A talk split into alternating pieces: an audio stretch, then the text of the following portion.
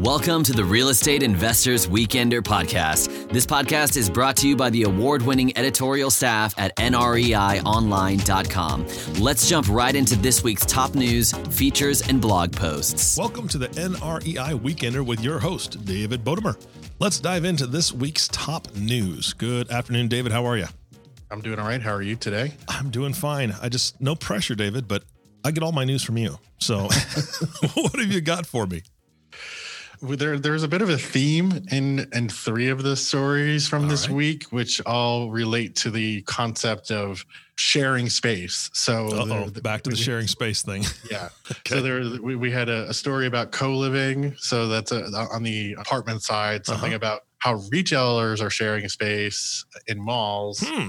um, and then and then co-working, which is sort of like the thing that got us kicked off. And, and in addition to that, what I actually want to start with was was a new report that came out on an update on the most expensive office markets in the world. All right, I'm, I'm thinking it's uh it's got to be New York, Seattle, L.A. Uh, in the states, and then someplace else, right? I mean, what, what's the big city outside? So this is data from CBRE, and this is an annual report they do looking at like the average occupancy costs in the, the very top top top markets mm-hmm. and the most expensive market is actually a sub market in hong kong ah, um, yeah. which is actually even more expensive than anything in the united states yeah so hong kong sent the hong kong central one of the sub markets has an average occupancy cost of $320 $322 per square foot uh, which is actually wow. almost $100 per square foot more even than the second most expensive market in the world which is london. Wow. Um, and then some of the others and then there's in terms of the overall like top 25 a good percentage of them are actually based in asia. So there are other so there's another submarket in hong kong that's in the top five a couple submarkets in beijing Tokyo, uh, Shanghai. So a lot of actually places in China, in addition to uh, Tokyo, Seoul, also show up. For the United States, yes, you're right. New York is the, which is also split into submarkets. All th- three of the major submarkets in New York are are among the top 25 most expensive. So that's Midtown, Midtown South, and downtown. And generally, overall, what the report found as well in addition to sort of ranking the markets, is that occupancy costs overall rose about three and a, a little bit over three and a half percent pretty much every year, everywhere on a year over year comparison. So these uh, costs are rising pretty much the same pace everywhere around the world. Wow. Well, I mean, that's good news in, in one way and really bad news in another, right? Right. Yeah. It's good news for, you know, if you're an office landlord, obviously. Yeah um, well, yeah, I mean, if that's primarily rents, then yeah, that's the good. It's good news for the landlords. If that, ha- I think they factor in other factors into into. In, I, I, think it's also affected by exchange rates and some other things. Gotcha. So, okay. So, so, so some some levels it might not even be a straight gain to the landlord, but in, in most cases, I think it probably is. But yeah, on the flip side, yeah, as an occupier, higher occupancy costs is uh, you know that hits your bottom line. Well, I mean, at over three hundred dollars a square foot compared to the rent on my first apartment, I basically get two square feet to live in. Exactly. Right? I mean, this is it's going to be really tight quarters. So, all right, uh, no. Uh, yeah, and in most in most of the top twenty five, you're looking at over a hundred dollars per square foot. Once you get to the lower the lower reaches of the top twenty five, it is where it gets. Yeah, once you're slumming it, right? Get out of here. yeah, you're, you're only paying ninety five dollars. Oh, what a bargain! What a bargain! Sign me so, up. Jeez. Yeah. All right. What what else do we need to talk about with, within that story itself? Any, anything that really jumps out at people? There were a couple of markets that where costs went up fairly dramatically. It, it, they also broke out a ranking of the markets that that had the fastest year over year increases. And we're, again, we're comparing first quarter of 2019 to the first quarter of 2018. So some of the markets where that had the largest jumps included Porto, Portugal, where uh, huh. actually costs are up 24.7%. Wow. Man, that's a huge jump. Yeah. yeah. And then Cape Town, South Africa, 20%. Singapore is up 17%. Budapest, 15.5%. And then Palma de Mallorca in Spain is 14%. Okay, so quick quick question. Maybe maybe it's in there, maybe it's not. Now, I say huge percent. I mean, that's a huge jump for Porto. I think you said Porto, Portugal. But at Yes. the same time, you know, if it was two bucks a square foot and then it went up to, you know, two dollars and thirty eight cents a square foot or, or you know, two fifty, that's a that's a different story than exactly you know, fifty dollars to seventy five dollars or or hundred dollars to one hundred fifty dollars. Did, did they say what the the cost in Porto, Portugal was, or did they just have that percentage of growth? They do. I, I don't have that number in front of me, but it is in the report. The Gotcha, report breaks gotcha. down all of the. They're looking at, um, I think, over a hundred different markets, and then in the report itself has the data for all of them. Gotcha. Um, I think 122 markets actually. So if you look at, so yeah, you, you'll see what the actual numbers are. I think of those markets, the ones that are, I think Singapore is probably the most expensive. So um, it was pretty expensive. It's a pretty expensive market, and then it had Yeah. a fairly Large uh, jump like that. Yeah. large increase. Yeah. All right. What's the next story we're covering today? So now we're going to go into our trio of new economy stories, hippie commune, that, hippie commune uh, stories. Sorry. that are Co-living stuff. Affect- uh, that are all about how you know sharing of space is affecting different sectors. So the first one is a look at the spread of of co-living in as a concept that um, is coming to various cities and how both traditional apartment owners and then interestingly developers that had eh, that have specialized in the past on student housing are now like getting into operating co-living spaces because it's a very similar business model to operating a student you know a for-profit student housing uh, building Gotcha. so and, and actually one of the uh, people we talked to is said co-living is actually student housing for grown-ups that's fantastic. Yeah, I- I'm, I'm sure that that's. Uh, I think if you did a survey of all the people who cohabitated with with fellow students during college, I think one of their favorite parts was when they didn't have to do that anymore. Uh, So I'm curious how people are thinking about it now. Now it's probably a, more of a must and a need, but is it something that you think that they're they're like, yeah, I'm okay with it, or begrudgingly, well, I just have to do it. I think you know that's interesting. Like on on their their perspective, I, th- I think partly yeah, it's uh, an expense issue, um, and it may be an income income and expense issue. And if you're going to live in a city like New York and you don't have you can't afford what the market rents are going to be, this is going to be an option. Mhm. I it's also it's just interesting. I guess it's appealing to people that you know, they want their room, but then they're fine with sharing, you know, sharing common areas or sharing kitchen Yeah. space and that kind of thing with with other people. So, um, although it does seem like this is w- one of the um, cohorts that this does appeal to, uh, are graduate students who the traditional student housing does historically is underserved. Mhm, mhm.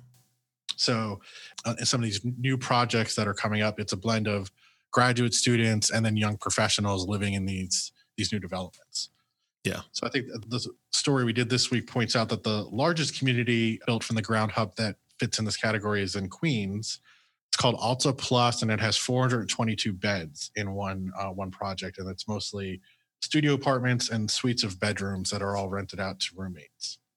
Interesting. So when you say studio apartments, I mean, usually a studio doesn't have a bedroom at all, but then you're saying a suite of bedrooms. So a studio apartment would be just a single person, I would think. And then the, the suite of bedrooms, is that kind of like the, are we looking at the Brady Bunch style where you've got two rooms connected by a bathroom and then maybe a general living room and you've got the same setup on the other side. So maybe they, they each have their own bedroom. So there's four bedrooms and then just one living room, one kitchen. Is that what we're looking at?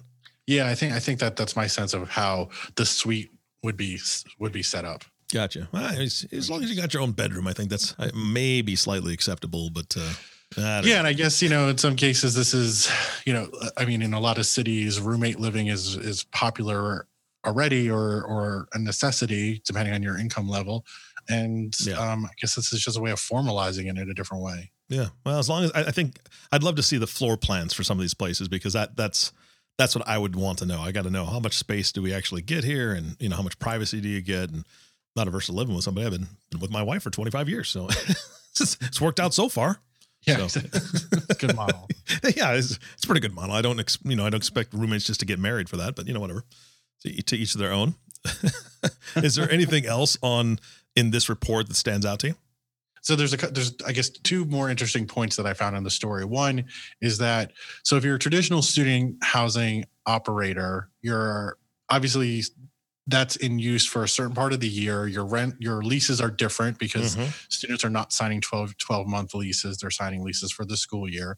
So you kind of have this typical you know a regular cadence to how your income is coming in what, what are the up and down times for for your cycle and you kind of you know adjust your business model accordingly obviously once you start branching out into a, a building that has some students and some non-students you're going to have people on different kinds of leases and that's mm-hmm. going to have some impacts on on the financial bottom line it seems like it could be a little tricky um, you know where you have some units that you're collecting rent for whatever nine months out of the year and then others that are 12 and you have these move in move out periods based on based on uh, the academic calendar so i think from the financial level that seems like an interesting challenge for them to to wrestle with when you know as opposed to like if it's just a pure dedicated student housing project you you know you just sort of know that that's what you're going to have as opposed to these blends.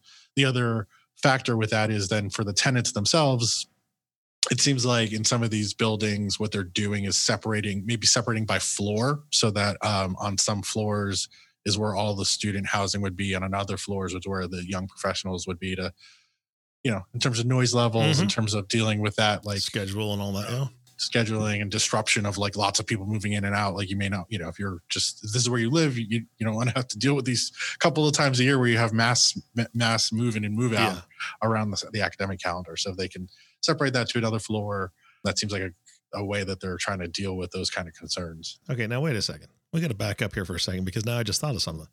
So if you've got a suite, right, with let's say there's four bedrooms in this suite, who finds the the roommates for this? Because when I was, you know, back in the college days when we had an apartment and we had roommates, we chose who we lived with and we say, hey, you know, let's get in a lease together or whatever.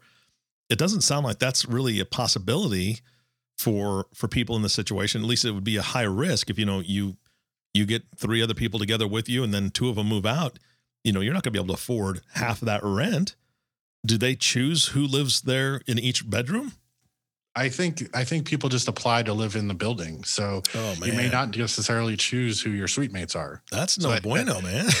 yeah. so I, I mean, I think I think that's that's part of the where it fits in the marketplace because if you do have a group of you know buddies and you're moving to a city you can maybe just find a four you know a four bedroom a three bedroom apartment whatever you need yeah uh, that aligns but if like you're you know a young person relocating to a city you don't necessarily have an inroad to that then it's i mean in new york it's always it's always a struggle like to for people trying to find those roommates you go you end up going on craigslist or those yeah. other you know you're you're kind of just out in the wilderness so this may be a way of like being more formal if you know you trust this operator or you're familiar with this company because oh they you know this is where I lived in one of their buildings on a campus. I trust the operator. I know the amenities are going to be good, and you know I'll just see how I get placed. Yeah, I, I that's a lot of trust, man. I, I got a I got a low gag reflex, and nothing against other types of foods. I eat foods from all over the world, but if somebody brings in kimchi to my apartment, yeah. Uh, yeah, I'm then I'm stuck. I have to stay in my bedroom 24 hours a day. right. Yeah, that's a lot of trust. Wow. Okay. Well, so maybe that's also like why some of them are studio setups and some of them are suites. So yeah. like you kind of, you know, like if you really don't want to have that shared experience, you can get the studio and maybe the only thing you're sharing are the common areas in the building as opposed to having like a shared living room that yeah. you are sharing with three or four other people. Yeah. Yeah, that's uh that'll be interesting. We'll see how that all pans out. Now, you had, you had mentioned one of the stories, or I think that the, the third of this trifecta is about uh, mall landlords, right? You know, kind of benefiting from retail space sharing. That's correct. So this is yeah, this is sort of a I think a theme that we have talked about and will be a theme in our coverage going ahead. Is the retail sector is facing challenges, has a lot of vacancy, is going through a transformation in terms of omni-channel retail and how that's affecting existing retailers and who's coming in and who's coming out. Mm-hmm. So it seems like one of the ways that people are dealing with that is sharing some of their space. so mm-hmm. like maybe so like and it, I, I'm not sure if it's technically a sublease or if it's a slightly different legal arrangement. That's one um, one question I actually had um, that about this when we reported it out. Um, but it basically what it is is an existing retailer can then license the space license part of their space out for perhaps a very short amount of time like up to like a week or perhaps up to a whole year to have um, another retailer sharing their space hmm. so uh, when when when somebody gets into a retail building like that it's usually build to suit right they're they're usually creating that space for them uh, specifically that's part of the contract But when you're doing a shared development like this, are, are we talking shared open spaces and they just have to kind of work with the space that's already created? Or will they will they do like if they're coming in and they're going to put in a, a small coffee shop within a larger retail space that they're going to actually kind of build something within? I get the sense that it's it's, it's not like a hard build out kind of situation. It's more Mhm. like uh, you know we're just gonna clear some space out within the store for you to operate your sub brand, almost like a kiosk or something in it. So I, it. I don't I don't know. Like I think the hard costs might not be as high as if it was you know literally like subdividing the space. So, David, a moment ago, you you mentioned that it could be a short term arrangement, like a week or up to a year. What, what kind of companies are you seeing, or what kind of businesses do you think are going in there for a short term, week, two weeks, a month, just to to have that one space? I think it's primarily online retailers who are trying to figure out if they should be opening stores. So Oh, okay. you know, I think, and, and in that case, it could be any any of these startups that you're seeing that are primarily at this point like doing subscriptions or the, the model of like where you you know like like Quip. You know, think about like the toothbrush company now, Mhm. where they send you your brush heads on like a on a regular basis, whatever you select. Right now, I think they're primarily pushing themselves online through on a lot of podcasts Gotcha. because because one of the things that that I think is driving this is that when people uh, hear about products like that, but then when they run into a physical location, studies have found that then people are more likely to tr- to buy it. So Hmm. it could be a situation where like, okay, Quip doesn't need most likely to have a store open 365 days a year, but they may want to do a quick pop up in each market just to like so people can see the product and and and feel it out. Yeah, it just absolutely. be- so that's that's a, that's a way to get exposure. I think the study that from ICSC was that um, once opening a new physical store in a market results in an average of a 37% increase in overall traffic to the retailer's website. Oh, wow. So, so I, th- th- I could see like that being an example of somebody that may, you know, may never open a full store, but may want to do these things on a rolling basis around the country just to help boost their sales. Yeah, or or somebody even seasonal, right? I mean, that'd be the other thing is that Yeah. you get in there for a seasonal period. You're going to open for the two two months before Christmas, um, Right. or you're going to open, you know, around the Fourth of July holiday if you've got certain, you know, stuff that you're going to sell for that. I mean, that would make a lot of sense, you know, just to be in there for one month or or even less. Right. And that's certainly the way that pop up shops have historically worked. You know, I think the distinction between this activity and the historical pop up stores is that a lot of times the, a pop up store will be taking a vacant space, like Exactly, taking over a vacant space for a short amount of time. In this case, we're talking about an operating retailer sort of doing the same thing now. Like we're going to turn, you know, turn over some of our space to a, a what would essentially also be like a pop up retail experience. Yeah, and I mean you can't you can't fill a huge space like that all the time. And we had a, a local Target store that had closed down. They relocated, and that that building stayed vacant for probably six months. And all of a sudden, around springtime, an outdoor store popped up there for you know about five months, and then they were gone. And then they came Right. back the next year, and so they just they they were there for six months, and then they're gone, and and and come back uh, you know the, the next year for a little bit as well. I mean, but that's big items, right? I mean, those are Right. outdoor furniture and things like that. You can fill a huge space, and it's something that's timely, and people are going to be shopping there just because it's new. And and oh, look at this outdoor store! I'm going to go in there and check it out, and and they'll be able to make that kind of money. But yeah, for smaller retailers, this this sounds like a pretty good idea, just to be able to pop in for a little bit, short time, and, and then then out. Um, how much Right. control does the the main store, I guess, the main owner of the property have over these smaller shops? I think they have a lot because I, I think basically what this is, it's like the air like Airbnb for retail. So oh, okay. ultimately, the primary tenant, it's still their space. Uh, they still have private, you know, liability, all the other issues. So they probably have a good amount of say over what the pop up is allowed to do. Yeah, I mean that that well, as long as they've got control, I think it might be actually really beneficial. That's Yeah. great. what this potentially does from the retailer on the you know these smaller retailers is that it allows a another way to kind of get exposure to the to the to doing a physical store that's somewhere in between doing a temporary pop-up store a full pop-up store Mhm. for like six months or whatever and not being not having a store at all this is a uh, or, or like a, you know the I think the other traditional way that maybe people do this is just doing like kiosks in Yeah. um, inside of a mall. Mhm. But this rather than doing the kiosk in a common area, you're doing something that's similar to a kiosk inside of another retailer's operation. Well, I mean, it, it works both ways, right? I mean, if if the small re- retailer inside a larger store, they're getting foot traffic, right? They can they can do all their own marketing, they can do all their own advertising, they can draw people to it, telling them where they're at. But then just the foot traffic of going into the big big store, they're going to get exposure that way. And then on the larger retailer side, same thing. When the smaller retailer is doing their marketing and telling people where they're at, you know, people that specifically go there for that small retail space, they have to walk through the big store and maybe they, something catches their eye and they, oh, they see a sale that's going on. And so they're going to get more exposure and more customers through that means. Yeah, I think that's a really good point. That actually also gives a larger retailer almost a way to event plan their their main space by giving mm-hmm. you know like in addition to whatever way they might be rolling their their own merchandise by having like you know we're going to have so and so you know popping up here for this week or this month. Yeah. Um, that's a way to get their core customers to come back to check something else out. Yeah absolutely. Absolutely. All right what is our next story? On on our journey of how spaces are being more flexible or sharing. We had a, another piece this week on uh, flexible office space mm. and it's sort of like the latest developments there because obviously co-working you know WeWork all that stuff's been now around for a, no, a number of years it's I, think it's it's the success of co-working spaces is what's leading to these kind of experimentations in the other um, mm-hmm.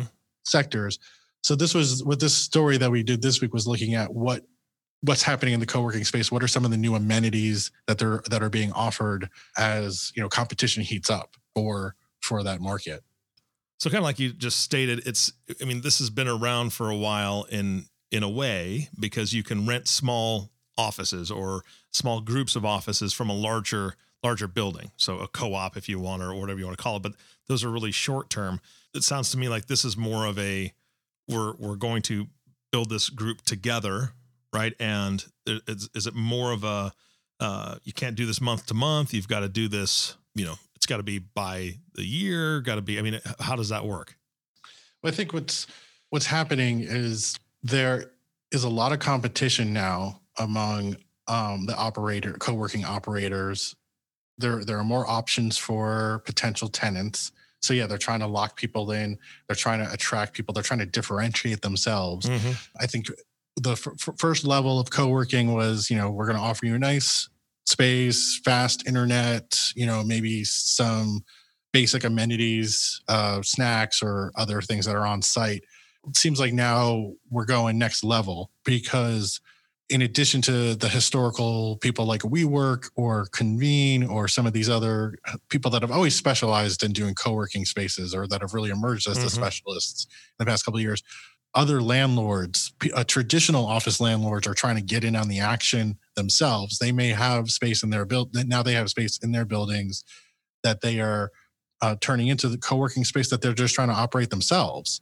So that so like any market, once you have more competition and you're trying to get people to come back uh, and use your space more often, um, how do you differentiate? So things like now, I mean, for for WeWork in particular, they have added a gym concept so that really so people like you know in addition to like going to the co-working space oh we can you know can run down and go to go to their gym too hmm. uh, so it's like on site they also recently uh, acquired meetup which is a social network yep. that uh, facilitates in-person gatherings so they're trying to make like i guess like a more integrated offering so people who are using the WeWork space may have some kind of you know way to tie in using the meetup app. Other people are doing things like trying to find other uses for the co-working space when it's not being used as co-working space like turning it into event space or, or things that can be done on weekends. And then a last thing that that some of them are doing i th- well, thought one of the more interesting examples was that in uh, a building in dallas this one owned by a traditional uh, office landlord, they're added they added a whiskey lounge as a amenity um, hey, available both to the people that are in the co-working space and their traditional tenants. Yeah, I mean that's a that's a that's a great addition for for those that want to do some entertaining.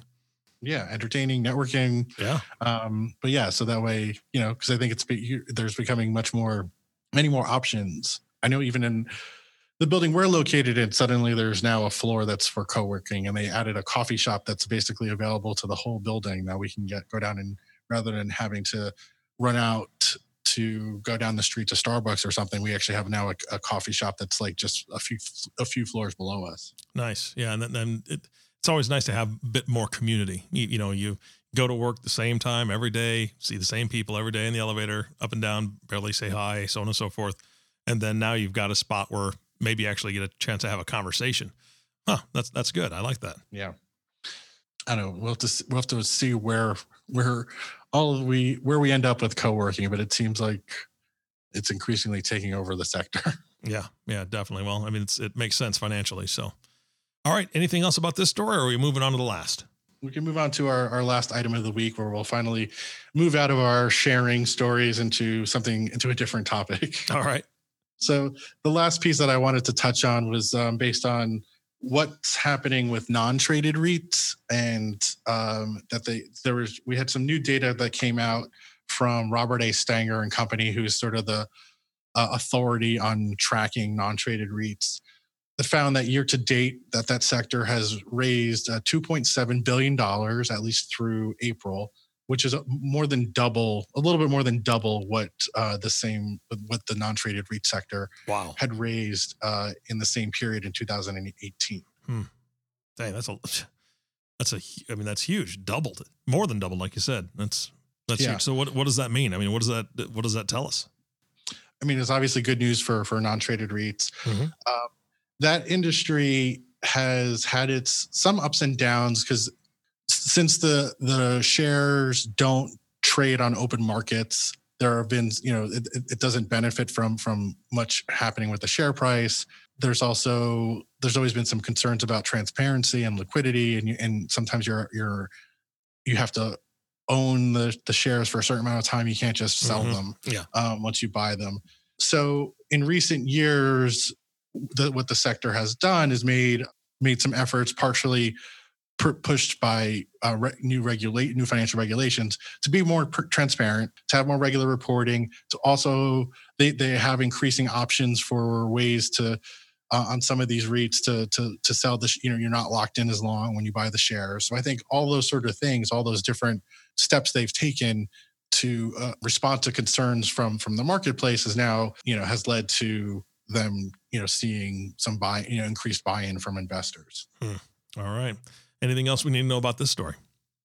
I think the other piece of it was that the data that they had put out again from Stanger was that the non-listed REITs on a three-year period with um, cumulative, cumulative returns were a little bit above what what the publicly traded REITs, at least for for that period. So that's that was another sort of interesting point. But I think for for for you know for that piece, it's probably people can you know go visit the, the site we have a chart as well with the story and kind of dig into dig into what some of the numbers uh, they're saying yeah absolutely. What's the what's the site again for listeners? Oh, nreionline.com perfect. All right david thank you so much. This is a great recap of the week all right thank you so much for your time and for uh, walking me through the stories and thanks to our listeners for for tuning in yeah absolutely and thank you all like david said thank you for listening to the nrei weekender with your host david bodemer if you have not subscribed to the podcast yet, please click the subscribe now button below. This way, when David comes out with the new podcast with all those new stories, it'll show up directly on your listening device.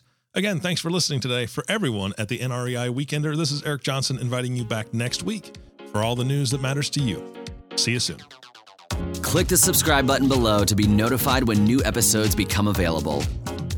The information covered and posted represents the views and opinions of the guest and does not necessarily represent the views or opinions of NREI Informa. The content has been made available for informational and educational purposes only.